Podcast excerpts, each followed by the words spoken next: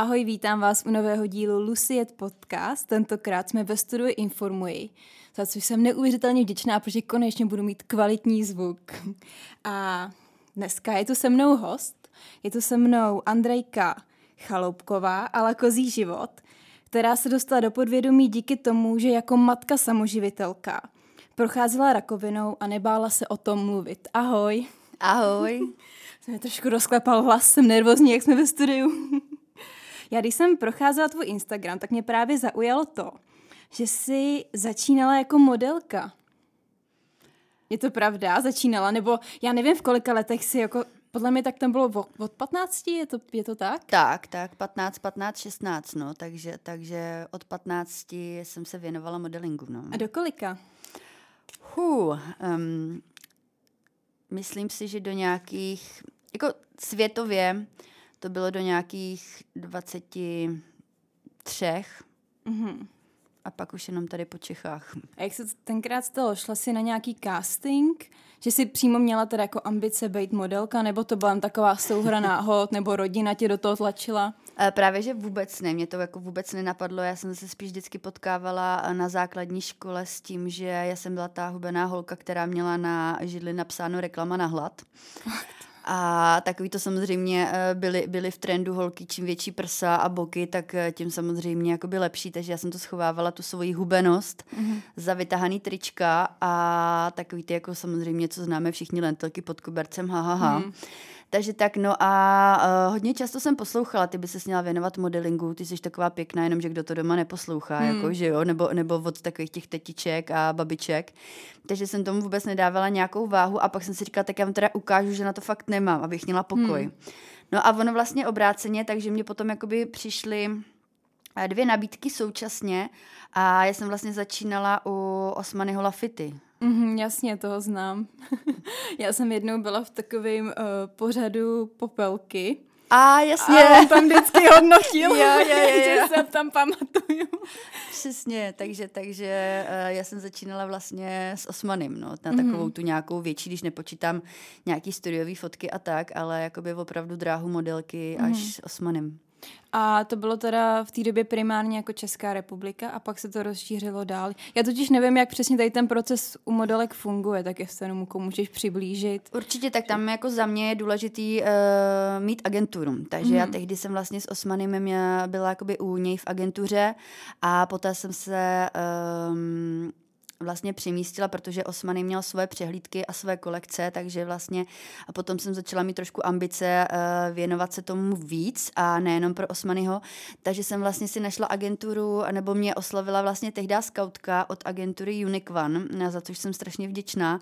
A do dneska máme vlastně s Kájou úžasný vztah a uh, vlastně Kája se svojí agenturou vlastně mi dělali takovou tu mateřskou agenturu, která vlastně se o tebe stará, zajišťuje ti vlastně pobyty a domluva agentury celosvětově. Takže vlastně to byl takový ten start a za mě já si myslím, že to je strašně důležitý i pro bezpečí a nějaký klid té holky, abys nemusela hmm. řešit svoje práce jakoby sama, ale máš to fakt podložený a myslím si, že jakoby i klid pro ty rodiče, že opravdu jako za tebou někdo stojí a neřeší si to všechno sama.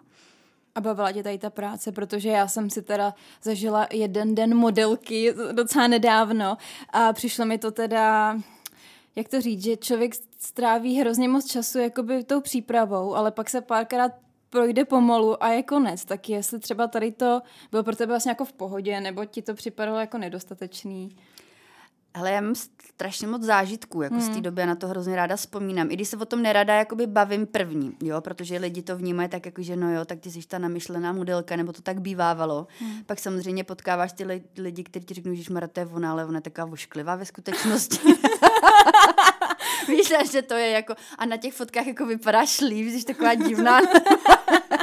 Takže to jsou takové ty věci, s kterými se jakoby zžíváš ale jako za mě mě ta práce hrozně bavila a samozřejmě ty zase znáš ten druhý pohled, mm.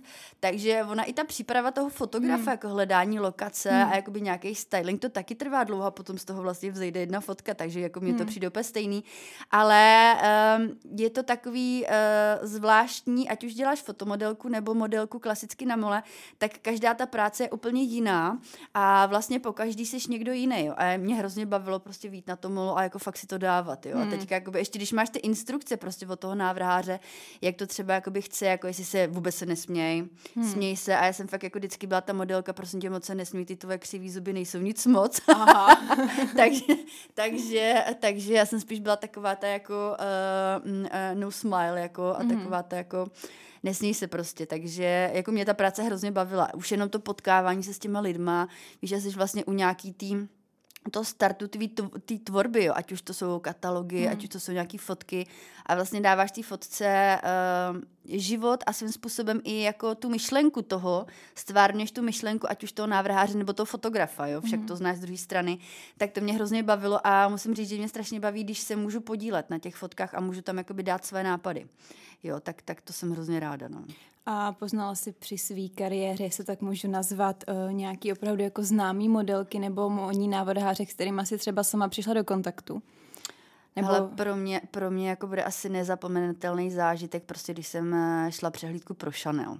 Mm-hmm. Jo, takže to prostě fakt jako by Chanel a Karl to prostě to, to byla ikona obrovská, takže za to A ten přímo jako by třeba byl u tebe a oblíkal tě? Mm, mm, tak takže, to takže to wow. prostě pro mě jako Karl, jako to, to je asi jako nejvíc.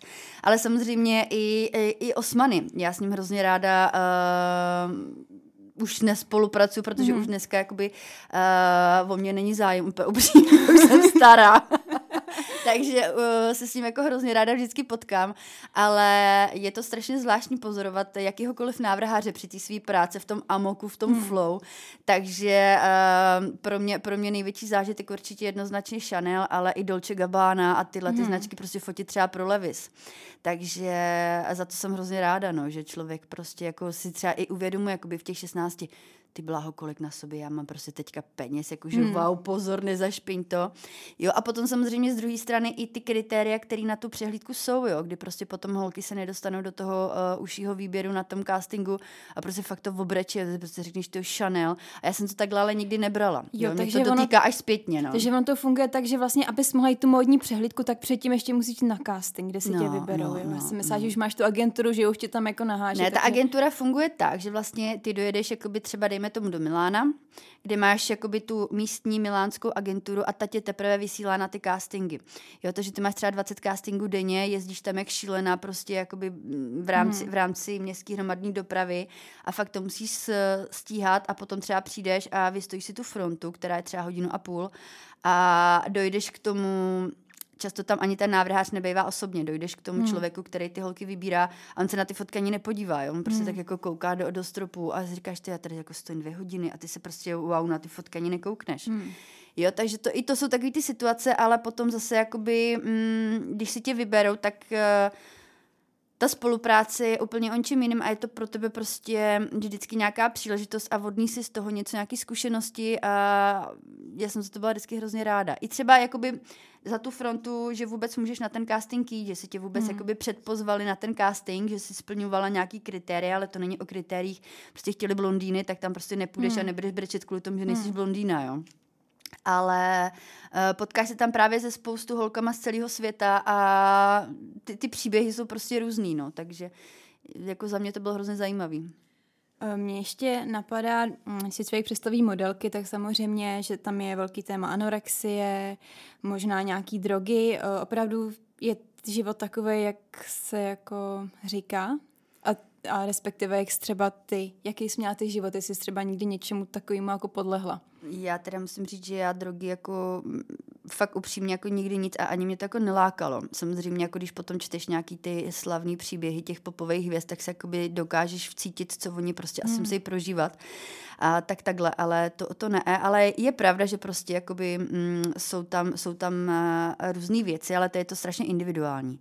Jo, není to zase o tom, že když máš slavnou top modelku, že prostě musí fetovat a nebo si dělat na schvál jakoby s uh, kolegyní, nemusí být vždycky konkurence, ale samozřejmě je to o tom, že uh, Některé holky jsou cílevědomí, ale není to jenom v modelingu, to je ve všech mm. pracích a ve všech směrech, kdy prostě jsi cílevědomá a uděláš pro to všechno. Jo, to můžeš sedět někde v ofisu a chceš prostě sedět na vyšším postu a uděláš pro to všechno. Takže tak si myslím, že to funguje mm. i tady, jo, že samozřejmě nějaký hubnutí a nějaký dodržení to, aby se fakt jako hmm. do těch Chanelů 32 vlezla, hmm. tak tam asi jakoby být musí, ale já jsem v tomhle měla strašnou výhodu, že uh, já jsem nikdy neměla boky, takže já jsem jakoby neměla vidět hmm. to břicho a měla jsem, já jsem byla takový to pravítko prostě hmm. typický, ale samozřejmě, že tě jako vždycky měří, že já jsem přijela do milánské agentury a měřili mi prostě, jak mám třeba dlouhý ramena, jak mám dlouhý ruce, hmm ukazovala jsem zuby, ty moje nádherné křízy. Ale jako já musím říct, že třeba zase eh, modeling mě hrozně uh, naučil tomu, uh, brát se fakt taková, jaká seš.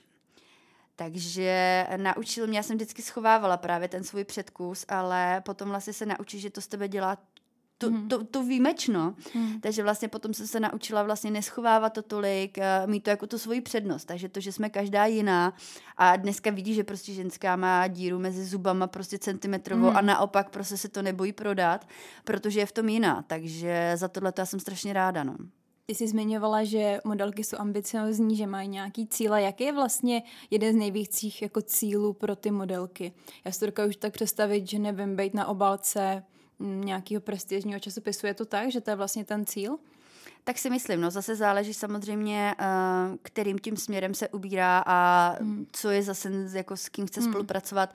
Někdo to má vyloženě tak, že si chce jenom vydělat prostě na nějaký svůj vysněný baráček, hmm. prostě každý máme tu motivaci v něčem jiným, ale myslím si, no, že to je opravdu o tom, jakoby dostat se přesně na nějakou obálku prostě pařížského Vogue, jo, nebo přesně jít nějakou prestižní přehlídku a zajít si to defile s tím návrhářem, jo, mm. to si myslím, že je taková ta podsta.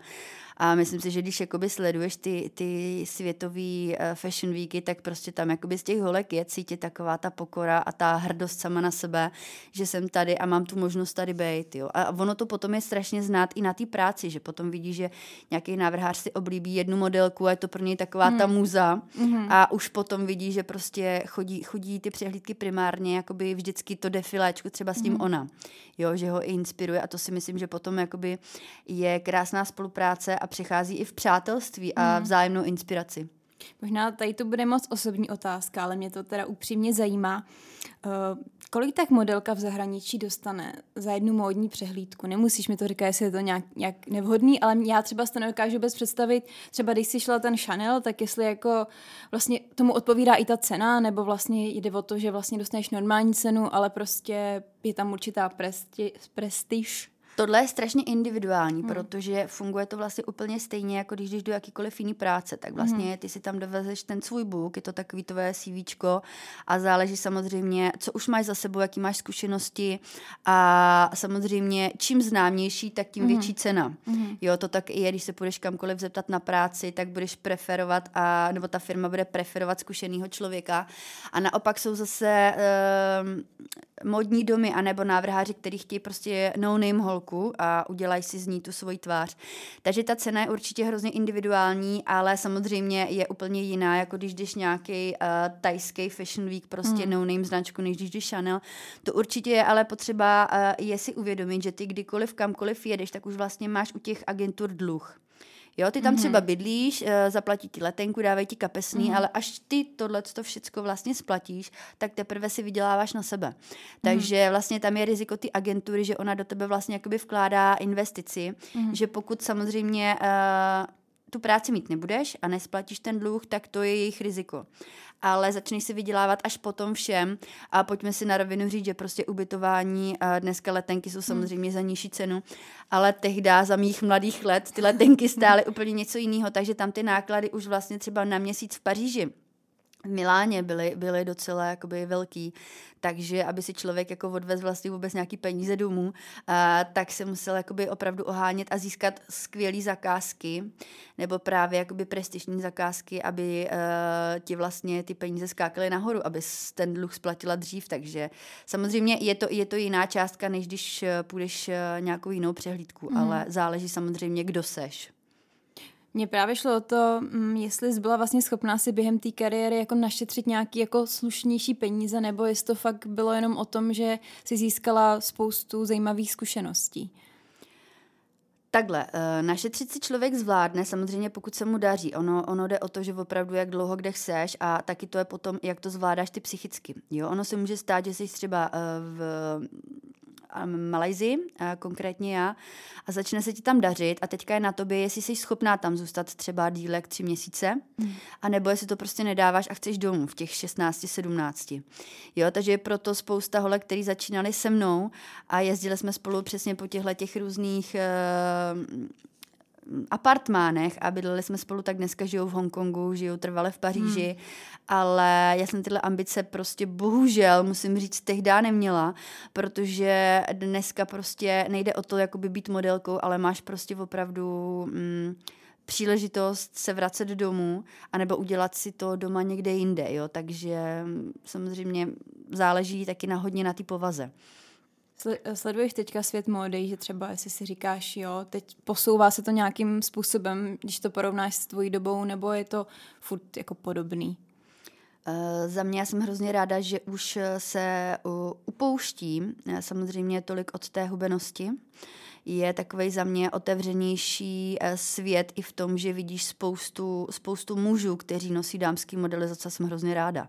Jo, prostě vidím tam, vidím tam daleko větší příležitost být sám sebou. Uh, že i ten návrhář může být sám sebou a není to takový, jako že oh wow, to si dělá srandu, to prostě nemůže. Takže v tomhle tom jsem hrozně ráda, že tam je víc vidět ta individualita.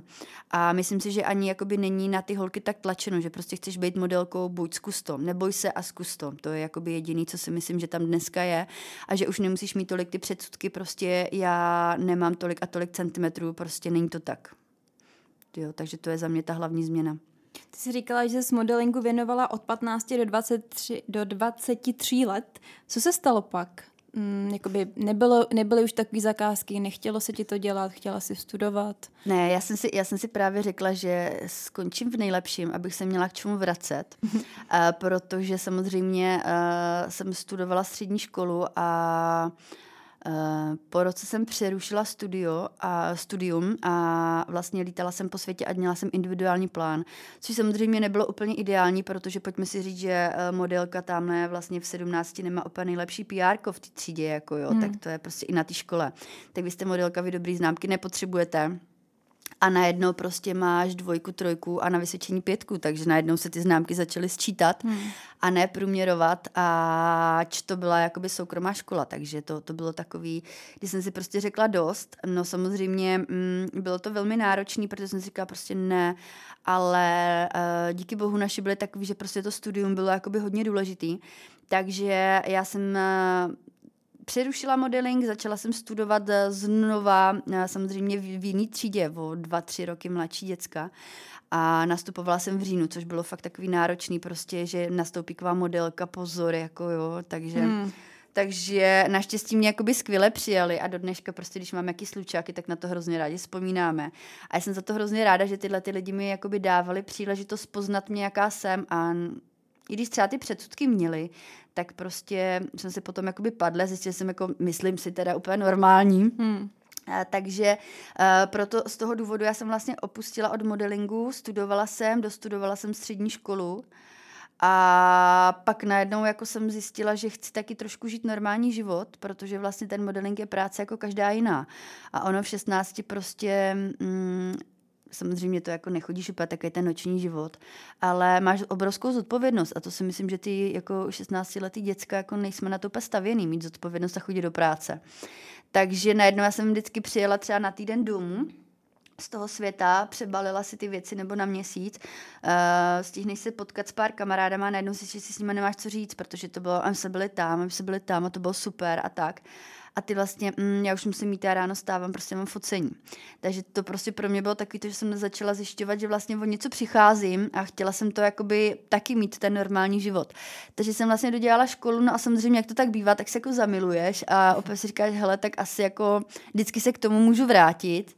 Samozřejmě roky běží, takže ne úplně vždycky, ale všechno je tak, jak má být. Ty jsi řekla, zamilovala. Mm, byl to ten partner, se kterým jsi měla dítě, nebo to ještě byl někdo jiný? Já to nevím, v kolika letech se to mohlo stát. Já jsem chtěla nějak jako takovou Jasně. zvláštní oklikou se dostat k tady tomu tématu. Ne, ne, ne, ne, ne, to byla ještě, ještě jako jiná láska, takový ty jako první, první, uh, první uh, nějaký vztahy, kdy se člověk jako oťukává, říká si, to prostě bude jako na furt. Nebylo nicméně, nicméně uh, samozřejmě získáš spoustu kamarádů zase nových hmm. a ty lidi tě právě začnou brát úplně jako normálně a máš takový ten svůj jako normální, normální život prostě toho dospívajícího, řekla bych ještě tehdy, jako asi jo. No, taková ta první práce, kdy hmm. prostě se musíš nějakým způsobem živit, kdy máš jako po maturitě. A jenom co jsi studovala? Já totiž říkáš jako střední škola, ale já vlastně nevím, co jsem eh, Já jsem prostě studovala ekonomii a cestovní ruch, protože ano. já jsem chtěla být archeolog. to jsem taky chtěla být na základní škole, mě hrozně bavily, bavila jako historie. No, takže já jsem prostě se viděla v tom Egyptě a budu tam tím, s tím štětečkem prostě, takže... A budeš objevovat velké věci. Přesně tak, což jsem nakonec jako stejně jako uh, asi objevovala, nebo stále objevuju. Ale jako hrozně mě bavilo cestování, takže pro mě jako mm, jsem měla praxi, jako když jsem chodila po zámku a po hradu a průvodcovala, jo, mm. takže vlastně jako krásné věci, takže jsem tam trošku strašila o prázdninách, takže, takže mm. tak. Takže, takže jsem se vlastně vrátila, dostudovala, zamilovala a žila takový jako normální život, no. A co jsi teda v té době dělala? Jenom pracovala, jako, měla jsi vystudovaný cestovní ruch, tak jenom... No a první práce necestoval. byla v kavárně, prosím tě, takže klasicky tak, jak to bývá. jo, jo. takže jsem dělala v kavárně, a potom jsem začala pracovat uh, u Kofoly, což mm-hmm. jako na to ráda hrozně vzpomínám, protože samozřejmě český značky mám hrozně ráda a to pro mě byla taková jakoby první velká zkušenost s obchodem, kterou vlastně, z který čerpám do dneska. Takže opravdu jakoby rozmluvit se, komunikovat, um, umět argumentovat, takže to prostě si myslím, že se ti v životě v žádném uh, odvětví nestratí. Takže když ji miluješ, není co řešit a to mám jako do dneška. Já když jsem procházela tvůj blog, tak uh, jestli to teda dobře chápu, ty ho máš od roku 2017? Mm-hmm, mm-hmm. Hlavně ty letopočty úplně nejdou, ale tak nějak. Jo, mě taky moc ne, takže jako hm, tady to mám v hlavě, že jako se mm-hmm, to tak mm-hmm. stalo. Uh, na, jako, na základě čeho jsi teda založila blog? Protože ty jsi teda měla vystudovaný cestovní ruch, byla z Ukofoly, v kavárně a vlastně jako co tě motivovalo k tomu, že jsi založila svůj jako vlastní blog? Hele, bylo to určitě ten důvod, protože já jsem si jakoby často psala nějaký jakoby deníky a jako takový ty jako básničky sama pro sebe, hmm. jo, víš co, teďka jakoby prostě se, se baví s různýma lidma, kteří píšou ty texty a vlastně vnímá, že to tak jakoby máme všichni stejně, že se potřebuješ prostě někde jako vykecat. Takže to byl jakoby primárně uh, můj, můj deník a potom vlastně jakoby uh, s, bylo, bylo to na poput toho, že jsem onemocnila a potřebuješ mm. všechny ty pocity, které v sobě prostě máš a ať už je to křivda, ať už je to strach, ať už je to bolest, prostě cokoliv, a vyventilovat mm. a pak najednou prostě ti kamarádky řeknou, hele, s tím běž ven, to není jenom o tobě, to mm. může prostě pomoct spoustě jiných lidí, který třeba jsou na začátku stejné cesty, a nebo právě naopak těm lidem, který uh, si prostě říkají, že se jim v životě stalo něco strašného, s kterýma se rozešel kluk. Mm. No ale na rovinu, kdo bude číst blog, prostě, uh, když má někdo rakovinu, jako o tom, jak má on hrozný život, jako nedostaneš se k tomu asi mm. úplně jakoby nějak uh, přímočaře, když prostě neonemocníš, nebo když ti o tom někdo neřekne, jo. Takže, mm. takže tak.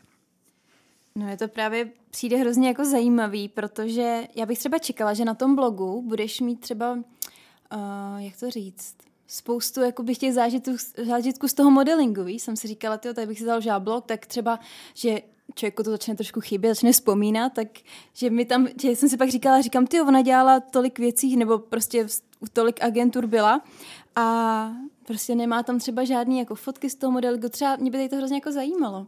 A já si myslím, že jsi málo hledala. Jo, aha, tak... ne, ne, ne, jako něco, něco tam samozřejmě je, protože uh, celý ten blok není, není jenom o nemoci, hmm. ale je to přesně o tom, že jakoby vzpomínáš, jo, takže já no, jsem no, no vzpomínala, no, no. co jsem prožila No přesně. tak to jsem blbě hledala. Ne, ne, ne, ne, jako v pohodě, protože Dobře, já jsem totiž se ta orientovala... orientace je těžká. No, já jsem se orientovala no. vlastně od, od 2017 až jako sem. A vlastně jako našla jsem jenom pár zmínek o tom, ale jako A nebo říkám... to mám jako blbě pojmenovaný možná, víš. Jako nemám to tam určitě, jako že bych tam prostě tomu věnovala nějak spousta času, protože ono, ono to je takový jakoby fakt uh, zvláštní, protože pojďme si na rovinu ži- říct, že prostě ty lidi nejvíc zajímá to, když se ti nedaří. Ano. A to tak prostě jako ano, je. Ano, jo. Takže jako nikoho moc nebaví číst to, když se ti jako dařilo a co jsi prožívala jako hezkýho, jo. Hmm. Takže takový ty nějaké jako naše pěkné vzpomínky, jako na co jsi hrdá, no tak ty lidi to úplně jako nebere, jo. Takže samozřejmě to tam je, ale ty články mají prostě ne, jako nejmí. nejmíň jakoby uh, uh, nějakých čtenářů, takže... co ona tady machruje před Přesně, přesně, jako to nikoho nezajímá. Si přečíst no. nějakou hrůzu. Mě hrozně zaujalo v tom výčtu, já to budu přímo jako citovat, jak se to napsala. V roce 2013 mi narodil syn Filip kterého vychovávám sama. Tatínek si nepřál, aby se narodil. Mě tady to, jak jste napsal, mi to je strašně tvrdý a drsný. Až mě to úplně zarazilo, jak moc jako jakoby syrovým způsobem si to napsala.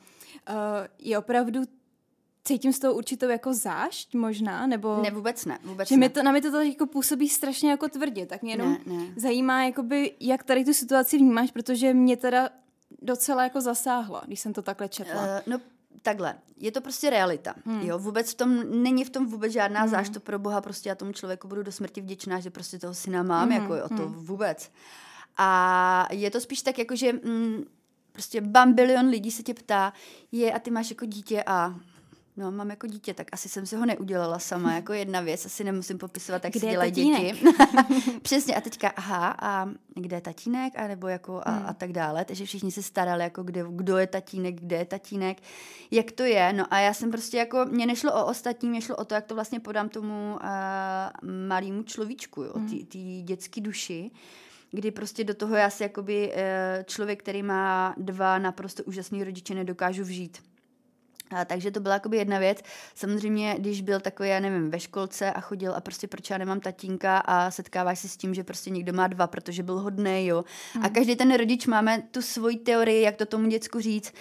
No a prostě dospěl do takové fáze, kdy už přestali fungovat, prostě tatínek je zakletý pirát v Karibiku, prostě rozumíš, hmm, jo, hmm, protože hmm. jako to už jako přestalo fungovat, tak eh, jsem musela jakoby víceméně jakoby s nějakou pravdou ven a nechci šít s nějakou pravdou, protože se toho ten malý člověk chytí a bude se k tomu vracet. Jo, a potom ti řekne, a proč mi teda lhala? Hmm. A tohle prostě není lež a to je jakoby pravda a zase jakoby nechceš mu říkat něco, co bylo jinak, všechno se může otočit proti tobě, i proti němu, i samozřejmě proti tomu otci. Takže tohle mi přijde, že to prostě je pravda mm-hmm. a to tak prostě je, takže ať se k tomu postavíme z nás třech, kdokoliv, jakkoliv, tak to prostě je pravda, nechtěl, aby se narodil. Mm. Jo. A co se tam tenkrát stalo? Vy jste byli třeba, jak to říct, zamilovaný pár a stala se tady ta věc a on se začal bát? Nebo jak se to stane, že vlastně v podstatě dospělý chlap se k tomu postaví takhle? Jak, jak on to argumentoval? Uh, takhle, uh, já bych řekla, že do hlavy nikdo nikomu nevidíme, hmm. ale já bych řekla, že vyloženě tady, tady šlo o to, že prostě nějaký strach z odpovědnosti, hmm. strach toho, co tomu řekne okolí, to si myslím, že jako by bylo asi největší, největší... Jenom kolik mu bylo, jestli tak si to můžu trošku propojit? Hele, kousek starší než já, takže hmm. jakoby dospělý člověk, hmm. ale myslím si, že opravdu jako co tomu řekne okolí a um, prostě ně, jako úplně nemůžu mluvit za něj samozřejmě, hmm. jo, ale tak to na mě působí a my jsme se v tom potom už dál vůbec jako nějak uh, mm, nebabrali. Uh, nějak jsem se neptala, protože já si myslím, že jako ono asi není úplně lehký žít s vědomím, že máš dítě, hmm. uh, že občas to dítě vlastně potkáš třeba i. A nebo že si myslím, že třeba i je jakoby hrozný tlak uh, na to argumentovat s tím nebo žít sám se sebou, že prostě on má nemocnou mámu, co kdyby to ta máma nedala a prostě to dítě tady jako nechám z něj jako sirotka. To mě přesně napadlo, jak Víš? vlastně jako, jak moc jste v kontaktu a jestli on jako jestli nějak to dítě v vozovkách sleduje, ví o něm, nebo se snaží úplně od toho distancovat. Hele, nejsme v kontaktu vůbec. Hmm. Jako, um, oni se oficiálně nikdy neviděli. Mm-hmm. Jo, takže my vůbec nejsme v kontaktu, vůbec jako neprobíhají nějaké jako narozeniny nebo to tady, hmm. tady jako máš Filipa, prostě je to vůbec. Takže oni se jakoby vzájemně vůbec neznají. A on to prostě tak chtěl a nechce, aby se jakoby viděli. Řekl, že prostě syna jako nechce, že ho nechce znát, i když potom už vlastně věděl, že se narodil uh, Filip, že to je kluk uh, a prostě nechce, tak uh, to tak, to tak jako respektuju. Um, Filip, Filip asi bych chtěl, ale myslím si, že potom to přijde taky v to, že chtít nebude, že možná asi si to taky už není úplně, samozřejmě nechci říct jako nejmladší, ale ono v těch osmi letech potom všem, čím on už si prošel, tak je to taky takový jako náročnější. Takže mm, v kontaktu nejsou vůbec, ale říkám, jako vůbec mu nevidím do hlavy a já sama za sebe si nedokážu představit, jakoby, co by se mi uh, honilo v hlavě, kdybych věděla, že mm. ten druhý je prostě jako smrtelně nemocný. Mm a že to dítě tady je. Jo, jestli bych to spíš brala jako uf, tak, tak prostě jako nebude po mně už nikdy ona nic hmm. chtít. Hmm. A ani v té době tě, ne, ne, jako ne, tě nekontaktoval ne, ne, vůbec? Ne, ne. To je takový zvláštní. A na, nemá nahoru teďka svoji vlastní rodinu, nebo je to takové? Hele, já vůbec že, nevím. No, je, je, to, je, to úplně... jako, je to jako možný. Hmm. Asi pravděpodobně má, um, ale vůbec, vůbec jako netuším, no. Jaký, jaký to pro tebe bylo, to těhotenství a ty první roky bez, bez táty? Měla jsi nějakou velkou třeba oporu v rodině? Chyběl ti ten partner? Ale pro mě bylo nejhorší uh, jakoby celý to těhotenství, kdy na tebe prostě spíš ty lidi koukají jako skrz prsty, protože pojďme si říct na rovinu, jako ať už je ta doba jakoby uvolněnější, tak furt prostě svobodná matka není úplně jakože nějaký vzor, um, který bys dávala jako dětem. Takže spíš takový to, no jo, mm-hmm, tak ona bude jako sama, aha. A ty, ty lidi třeba, kteří jako nevěděli, aha, ona jako těhotná a teďka prostě zkoumají různě kde, jak, co. Mm. Takže spíš jakoby tohleto vyrovnat se s tím, že prostě do toho nikomu nic není a že to je můj život. Moje rozhodnutí, moje zodpovědnost, to je hlavně to, co je potřeba si uvědomit, že prostě když se rozhodneš, že budeš mít sama dítě, tak prostě to není jakoby na týden. A máš tam obrovskou zodpovědnost a rozhodnout se, si mě teď bylo 26, takže rozhodnout se, eh, že prostě tady tu zodpovědnost máš a že to prostě zvládneš. Ať se děje, co se zvládne, takže se pro, o to dítě postaráš, jak nejlíp budeš moct tak to pro mě bylo jakoby hrozně náročný. Eh, naštěstí jsem jakoby fakt měla podporu v rodině, takže já bych to prostě nedala sama, jako když hmm. bys prostě neměla kde bydlet u rodičů, tak prostě pojďme si říct jako finančně z mateřský, prostě no way, jo. Ale m, mm, ta podpora tam byla a pak jakoby přišel obrovský zlom, kdy vlastně mě zjistili um, jako bl- blbou, blbou genetiku u toho malého. Mm-hmm. Kdy prostě vlastně, jsem byla třeba jako v půlce nebo ve čtvrtce, prostě vůbec nevím, kdy se to dělá, se nebyla mm. ta matka, kdy prostě si počítá ty týdny. Mm. Se mě potom někdo zeptal, kolik mu je, říkám, ty o dva měsíce. A kolik to je týdnů? Říkám, Ježíš Maria, ty karo, víš co? že jsem jako tyhle, ty fakt tyhle to počty mm. a ty, ty data jako by moc neprožívala. Takže prostě, když se dělají takový ty velký, velký genetický testy, tak prostě mm, vyšel hrozně blbý výsledek, uh, že bude postižený. Mm-hmm. Jo, takže pro mě prostě, když jsem se smířila s tím, že budu matka samoživitelka, tak přišlo tohle kdy prostě pro mě to bylo úplně něco, jakože ty a co teď, jako jo. No tak mě hrozně tlačili prostě do různých jako vyšetření a já nevím čeho všeho. A já jsem si prostě udělala svoji hlavu, tak jak to mám ve spoustě věcech, jsem strašně tvrdohlava. A prostě všichni ví, že když se pro něco rozhodnu, tak prostě není, není jiný řešení, ani se mnou neudělají. Takže jsem se prostě řeš, jako rozhodla, že to nechám bejt a že prostě to, co má bejt, se prostě stane. Takže se prostě porodila naprosto zdravýho kluka. A to mi řekni, jak je tohle možný, protože takových příběhů je víc a mm. jako mm. spousta lidí mi to říkalo, že vlastně říkali, že to dítě bude postižené a pak se jako narodí, narodí naprosto v pořádku. A já si říkám, kolik lidí třeba jako pak jde v úzovkách nedobrovolně na potrat, přitom by pak jako mohli v závěru porodit zdravý dítě. To je, jo, to je takže, šílený. ale jako víš co, pro mě zpětně, když se na to dneska kouknu, jak teda nemůžu mít děti, tak jako už první věc, kdybych se tehdy rozhodla, hele, já to prostě nedám jako máma sama, a to vůbec prostě jako to je naprosto přirozená věc, že ta jako ženská si řekne, hele, nedám to. A není to jenom o nějakým uh, sobectví, jak spoustu, hmm. spoustu krát slyšíš, jo, hmm. ale je to prostě o tom, že ta, že ta ženská nebo ta slečna uh, rozhoduje o tom, že prostě nechce, aby to děcko prostě mm, strádalo. Mm-hmm. Jo? Že právě naopak jako zodpovědně přemýšlí, že mu třeba nemá možnost dát to, co by chtěla. Takže rozhodně jakoby to je spoustu aspektů jakoby v tom rozhodování.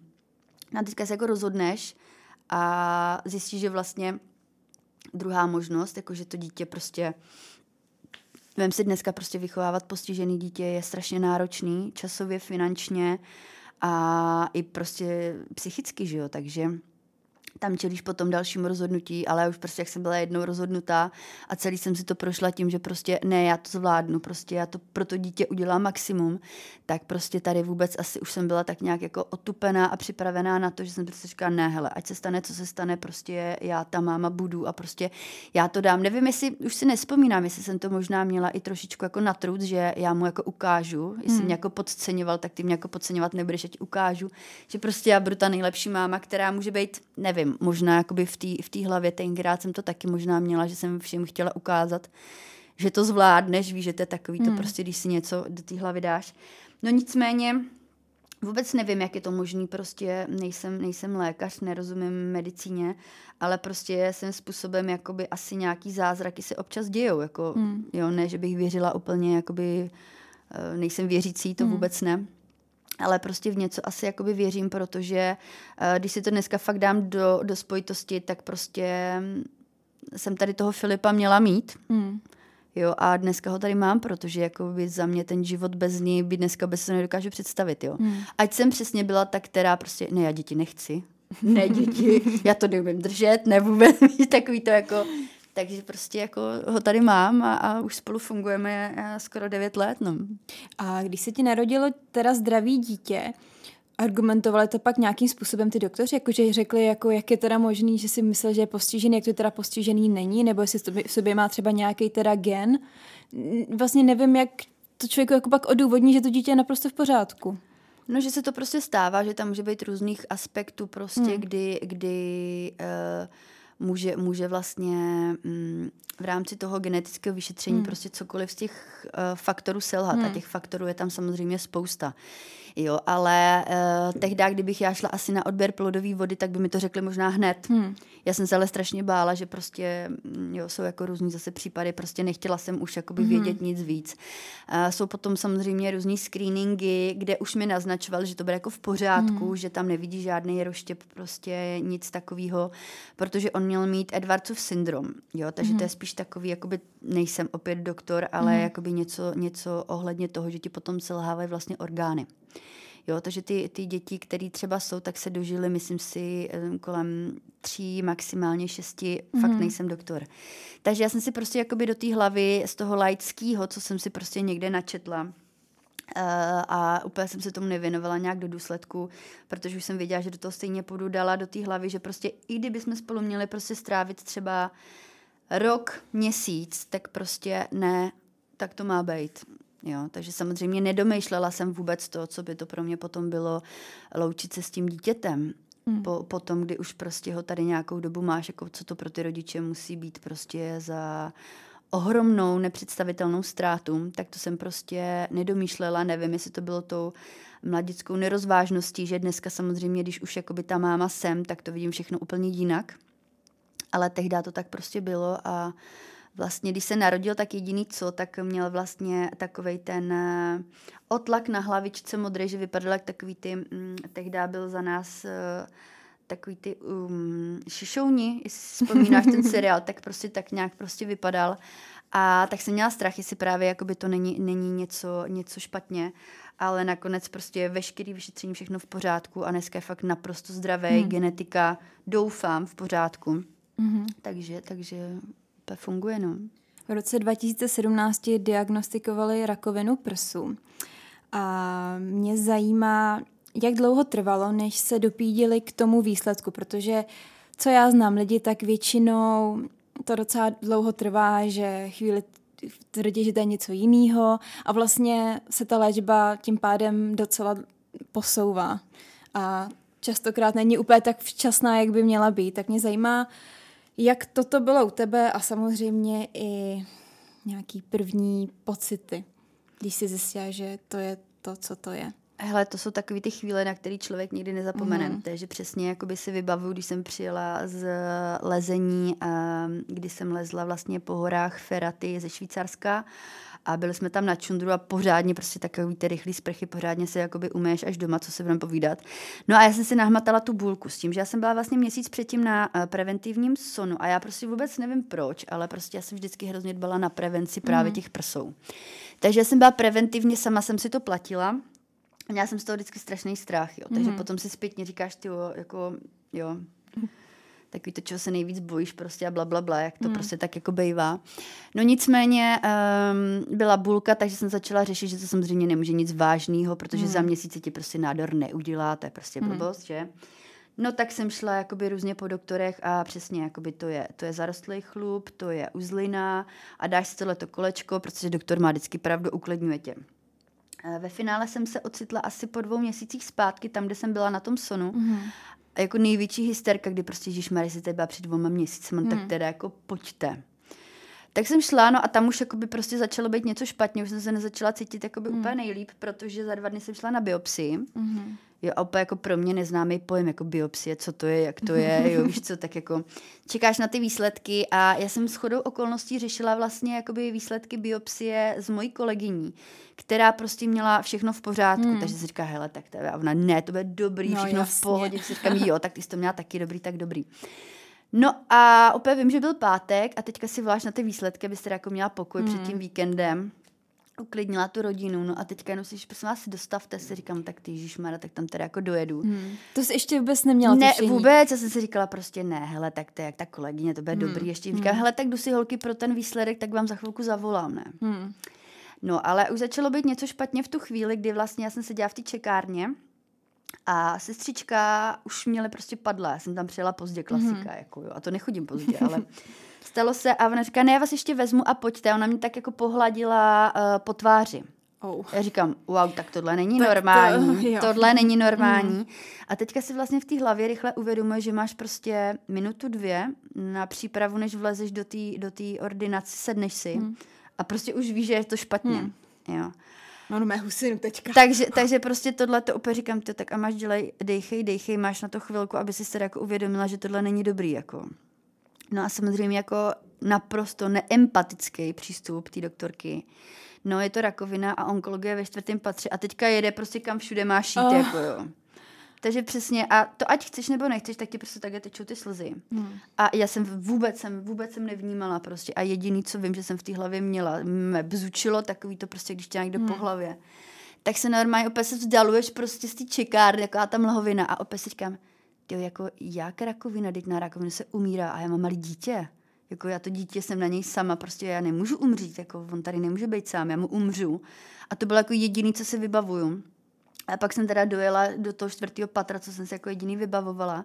A to byl vlastně první kontakt, hnedka ten den s tou onkologií, kde prostě mm. vidíš ty pacienty. A já jsem vůbec jako neměla prostor se na to připravit. Jo, a teďka si říkáš, ty no byl pátek a samozřejmě ten doktor prostě, no tak jako s vaší diagnózou, prostě tady s těma výsledkama maximálně tři roky života prostě, ale to budeme řešit, musíte teďka, kde máte všude Počkej, metastáze. to ti opravdu takhle jo, řekli? Jo, jo.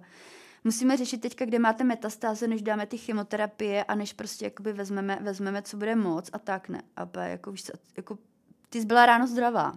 Ty jsi šla ráno do práce, byla zdravá hmm. a v jeden den vlastně řešíš tohle já jsem prostě úplně jako, cože? V jakém městě to jenom bylo, když si takhle... Ale prostě úplně nevím, jestli to chci říkat, já jsem to jako častokrát psala, takže úplně jako nechci tady jim hmm. dělat nějaký jako PR, to jako hmm. asi ne.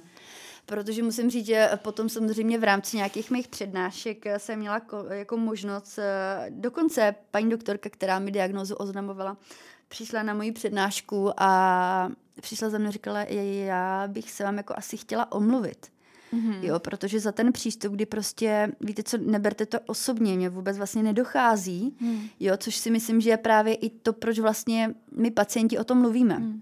Protože to není jenom o pro pacienty, ale i pro ty doktory a vlastně my jsme měli jakoby možnost si to spolu nějakým způsobem vyříkat. A mě to, mě to hrozně zahřálo, kdy ona říkala, já vám za to hrozně děkuju, protože mm. já jsem si díky vám vlastně uvědomila, že takhle to říkat nemůžu. A ona se mě normálně zeptala, jak vlastně by to měla říkat. Hmm. Jo, co vlastně ten pacient v tu chvíli prožívá. A to prostě pro mě bylo jakoby takový, samozřejmě to bylo třeba tři, dva, tři roky poté, jo. Ale já když jsem ji viděla v té první řadě na té přednášce, říkám, oh, Ježíš Mara, tak tady bude zle. Prostě, aby mi mm. přesně, když to mm. takhle jako líčíš. Ještě to bylo na půdě té nemocnici, jo, což pro mě bylo jakoby strašně nepříjemný. Ale nebudeš lhát, že to tak vlastně nebylo. Mm. Takže to byl takový jakoby pro mě, pro mě zásadní moment. Vlastně eh, v tom pacientském životě, v nějakém mm. tom blogování a vlastně to, jak se to jakoby může všechno otočit a jaký vlastně přínos tady tohohle toho celého je. Takže jako já určitě nemám proti té nemocnici vůbec nic. Mm. Jsem vlastně vděčná za to, že mi vlastně jako tu diagnozu dali, mm. ale samozřejmě jakoby každý pacient eh, má, má možnost si vybrat, kde se cítí dobře a kde cítí tu důvěru a je to jenom na něm. Takže a hlavně, hlavně máš jakoby možnost požádat o ten eh, druhý názor kohokoliv mm. jiného.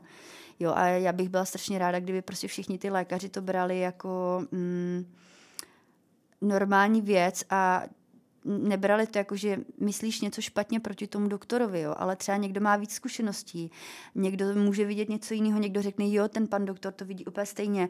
A byla bych hrozně ráda, kdyby tam jakoby probíhala nějaká kooperace mezi těma doktorama, víš, a mm. jako spolupráce a nebylo to, ale my jsme tohle město a vy jste tohle město, takže mm. my si to budeme dělat po svým. Mm. A kolikrát to vidíš i v rámci oddělení, jo, což mi přijde prostě, jde o život, jo, tak mm. pro boha nějaká konkurence, ať už je to jakoby v lékařích, v nadacích, v hmm. pacientkách, tak mi to přijde prostě strašně nesmyslný. Jako. Ty jsi uh, zmínila to, že jsi šla do toho čtvrtého patra, mm-hmm. kde ti řekl onkolog, že máš třeba tři roky a že musí zjistit, jestli máš nějaký metastáze. Jak to pak probíhalo dál? Šlo jsi asi předpokládám na CT? Přesně, ale já jsem probrečila celý víkend. Já mm-hmm. jsem nebyla čehokoliv schopná, mm-hmm. akorát vím, že jsem měla jakoby ještě v sobotu koncert domluvený, měla jsem lístky. A pak říkám, hele, jdu, prostě, co když mm. je to hmm. poslední, co jako mm. můžu udělat, jo. A potom se zase říkáš, jo. A co když vlastně ty dvě hodiny, co se pryč, tak jsem mohla být se svým synem. Mm. Takže to bylo, mm. víš, mě se to strašně pralo. No, ale jako zase, zase tam byla taková ta fáze, kdy prostě se celý víkend jako lituješ, proč zrovna mm. já hledáš ty otázky, mm. na které stejně nikdy nedostaneš odpověď. A potom jsem řekla, hele, dost, Prostě normálně se naštvi a začni s tím něco dělat. Prostě tady ten boj není prohraný, jo.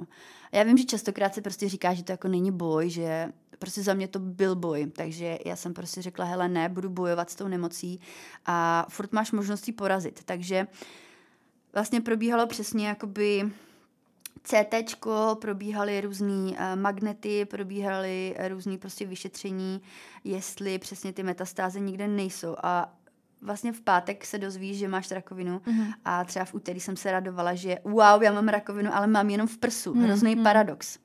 Jo, že když bych si to bývala vzala zpátky o týden, zbírka, že se budu radovat, jako že mám rakovinu.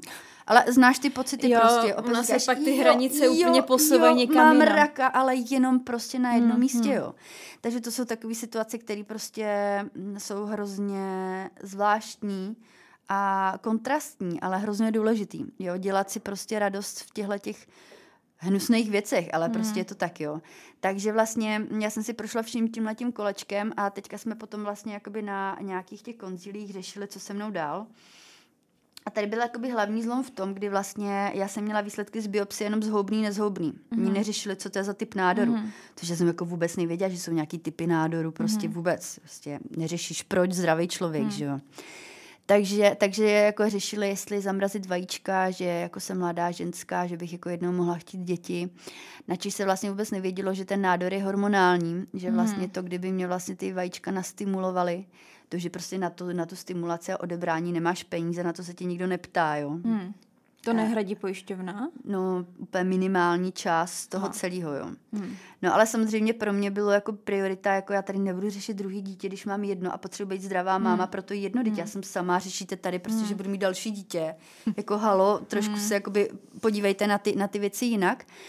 No a opět nezapomenu na to, když vlastně bylo to konzílium a onkoložka, když jsme řešili, kam, já jsem se dovolila vlastně zeptat, to je takový to jakoby sebrat tu odvahu, a ona mi říká, říkám, a nemohli byste mi to prso jakoby vzít celý? A ona říká, no a dokážete si představit kvalitní život jako bez prsu, jako ženská?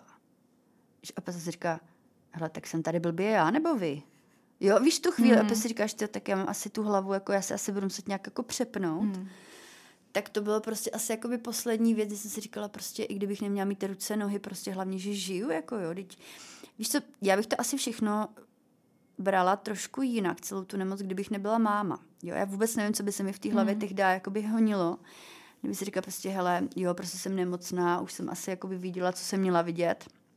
Ale jakoby pro mě fakt to bylo, tady nejde o mě, ale tady jde o to dítě, tady nejde hmm. o můj život, ale o jeho život, že bych z něj udělala sirotka. Jo, takže to nebylo takový to sobecký, hele, já nechci umřít, Samozřejmě, nechceš hmm. umřít, jsi mladá, ale já nemůžu umřít, jo, protože tady prostě mám tu zodpovědnost, kterou jsem si před pár lety, vlastně tehdy před čtyřmi lety, jako vydupala svým hmm. způsobem a slíbila si, že prostě udělám všechno možné, prostě, aby měl ten život hezký, no. Takže to bylo to.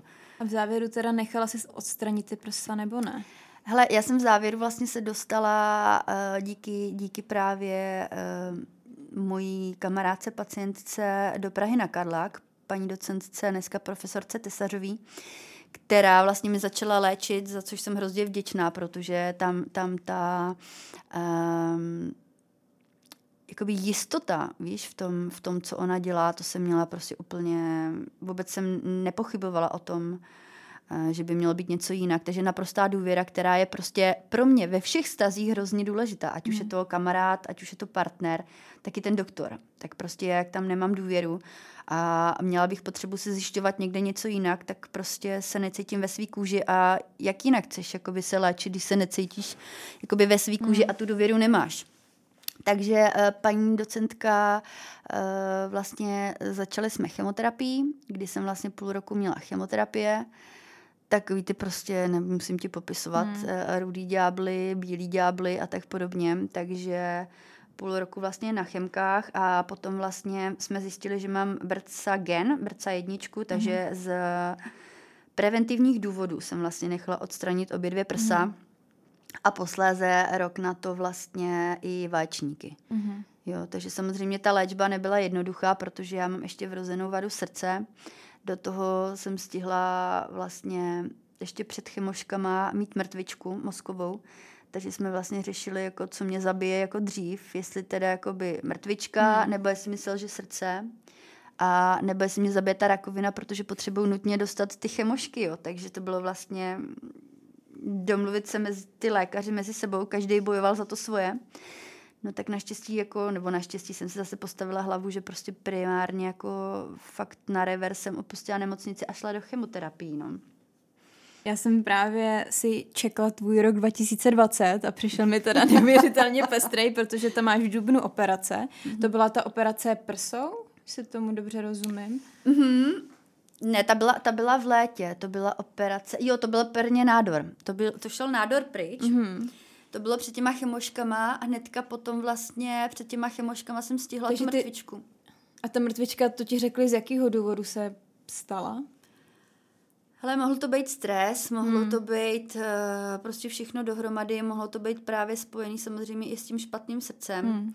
Jo, ale je pravda, že prostě když člověk nemá úplně klid a všechno se vším hmm. prostě, no, tak jako víš, co tě čeká. Hmm.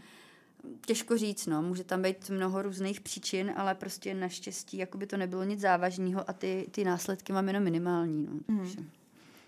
Já bych možná už tak, že nás docela tlačí čas, že jo? Jo,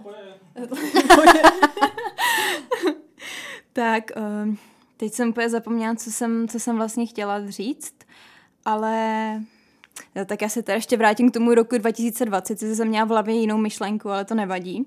Takže ty jsi v Dubnu měla operaci, pak si, uh, pak si měla v září operaci srdce. Mm-hmm, mm-hmm to jsi napsala, že máš děravé srdce, to, to je asi nějaká vrozená vada byla. Přesně tak, to je mm-hmm. vrozená vada, no. Pak jsi měla covid. Ano. ano. A to mi přijde úplně, to mi přijde, že jsi měla opravdu jako divoký rok. Mm, já si nedokážu představit, že vlastně tady v tom stavu jsi schopná se ještě starat o dítě. Měla jsi velkou podporu rodiny v ten moment, protože jako tady, tady si stihla dvě operace, covid, Přijde mi to úplně jako, Ale pro mě, jako, že jsem sama by to bylo úplně jako strašně moc věcí. Když já jsem taky rok 2000 měla takový podobný jako ty no, v podstatě. No. Ono, ono to je, jako já se tomu dneska směju, jo, protože si říkám, jako, že fakt prostě, co jsem neměla, tak asi musím chytit, jako hmm. samozřejmě s velkou nadsázkou, jo, protože já vlastně... Měla nějaký neštovice jo, ještě. v léčbě prostě mě skolily neštovice, tak jsem si z toho dělala strašnou srandu, že prostě nemůžu mít přece jako na parte neštovice po tom všem, hmm. jo, když přežiješ prostě jakoby v uvozovkách rakovinu a, a mrtvičku a nevím co všechno. No ale samozřejmě, jakoby, já bych řekla, že naopak to dítě tě prostě... Uh, vlastně, nechci říct nutí, ale motivuje stát z té postele a je to vlastně taková podpora žít trošku normálně. Jo, že já si myslím, že bych se tomu možná podávala úplně jinak, kdybych to dítě neměla. Hmm. A jako víš co, tam je asi úplně jiný průběh té léčby s tím malým dětskem, hmm. než když jsi sama, protože tam prostě jakoby musíš fungovat, jako on mi holil hlavu, jo, takže hmm. to je prostě je součástí mého života, ať už zdravýho, tak nemocného, takže to je přesně prostě, že on tady pro mě je a dneska už je to prostě fakt velký osmiletý kluk, hmm. který ti v čem pomůže, jo, hmm. takže... Já bych se ještě na závěr zeptala na takovou otázku, která třeba mě hrozně tížila a podle mě tíží každýho, kdo se setká s vážnou nemocí. Důvod. Jak jsi to obhaj, jako řešila si to, proč se to zrovna stalo tobě a co, ti to, co se ti tím snaží třeba život říct a já jsem měla pak spoustu různých filozofických teorií, dostávala jsem se naprosto do ezosvěta, protože člověk opravdu, ta mysl se strašně snaží jako zjistit proč. Tak mě zajímá, co jsi zjistila. Protože ono, když si to vezmeš, tak vlastně s tím proč, my už vlastně pracujeme od malička. Když mm. cokoliv, tak se ptáš proč. A mm. prostě od, od přírody prostě my lidi jsme nastavení tak, že chceme znát odpovědět na tyhle otázky. A myslím si, že k tomuhle tomu ezosvětu a filozofii a možná i jakože proti medicíně a, a přírodní medicína a zase milovník medicíny prostě projdeme si všema fázema a stejně na to tu odpověď nedostaneme. Takže samozřejmě já jsem v první fázi přemýšlela, proč, jestli to je tím, jak jsem žila, mm. jo, že prostě já jsem takový bohem, já prostě jsem hrozně společenský člověk, hrozný extrovert. I když uvnitř mám tu introverzi, mm. kam prostě nikoho nepustím, tak jsem si říkala, že to je možná tím, že jsem jakoby měla, měla že jsem nemyslela na sebe a jako dneska jsem dospěla hmm. k tomu, už pár let si stojím za tím, že to je prostě to, aby mi uh, nemoc ukázala, nebo takhle ukázala. Já jsem za to, vyzní to hrozně, ale já hmm. jsem za to ráda, hmm. protože dneska žiju naplno. Neřeším kraviny a dneska vím, že si dokážu udělat v práci čas na to, abych dokázala se svojí babičkou jít k doktorovi, protože to hmm. je prostě pro mě jako priorita. Hmm. Uh, umím si pohádat s lidma naplno, nic si prostě nenechávám na příště, protože hmm. prostě co mám na srdci, to mám na jazyku, protože nevíš, jestli budeš mít příležitost to těm lidem říct prostě příště. Jestli tě nepřijede auto, není to jenom hmm. prostě o nemoci. A prostě vím, že žiju naprosto naplno, uh, s plným vědomím a svědomím a prostě nedělám věci, které se mi nechtějí. Víš, dřív jsem to měla takový to, hele, my jsme se jako dlouho neviděli, musíš se mnou na kafe. A přijdeš dům a říkáš si, co mi to kafe jako dalo. Hmm. Já jsem tady poslouchala prostě někoho, co vlastně jsem mu dělala takovou tu, tu studnici, prostě tak se jako vypovídala, hmm. ale nezeptá se, jak se máš ty. Hmm. A dneska říkám, proč? Víš, a, a tu odpověď už máš, hmm. protože nebudu dělat něco, co mě nebaví. Takže moje proč je to prostě, mm, měla jsem začít asi žít opět naplno, víc hmm. naplno, myslet na sebe, což mi ne vždycky úplně jde, tímto se teda furt učím. ale, ale jako jo, dneska, dneska to beru tak, že prostě fakt doslova a do písmene si myslím, že my dvě můžeme říct, že co tě nezabije, to tě posílí. Přesně a mě, já sdílím naprosto stejný názor, že uh, pokud se ta nemoc nevrátí, což doufám, že ne, tak mám pocit, že mi to vlastně období, který jsem prožila, mi naprosto změnilo život a zlepšila se mi kvalita života. Protože tím, jak chodím, ty asi taky každý tři měsíce na kontroly, tak to je vždycky obrovský očistec týden předtím a pak, když potom člověk zjistí, že je čistý, tak se mi tak krásně žije na tom světě, protože vlastně hned si srovnáš ty hodnoty toho života a víš, že sakra nejde o nic jiného, než být prostě zdravý a žít. Přesně tak. A já si myslím, že i jakoby ty kontroly, já jsem za ně taky ráda, protože hmm. já si myslím, že to možná vnímáš stejně.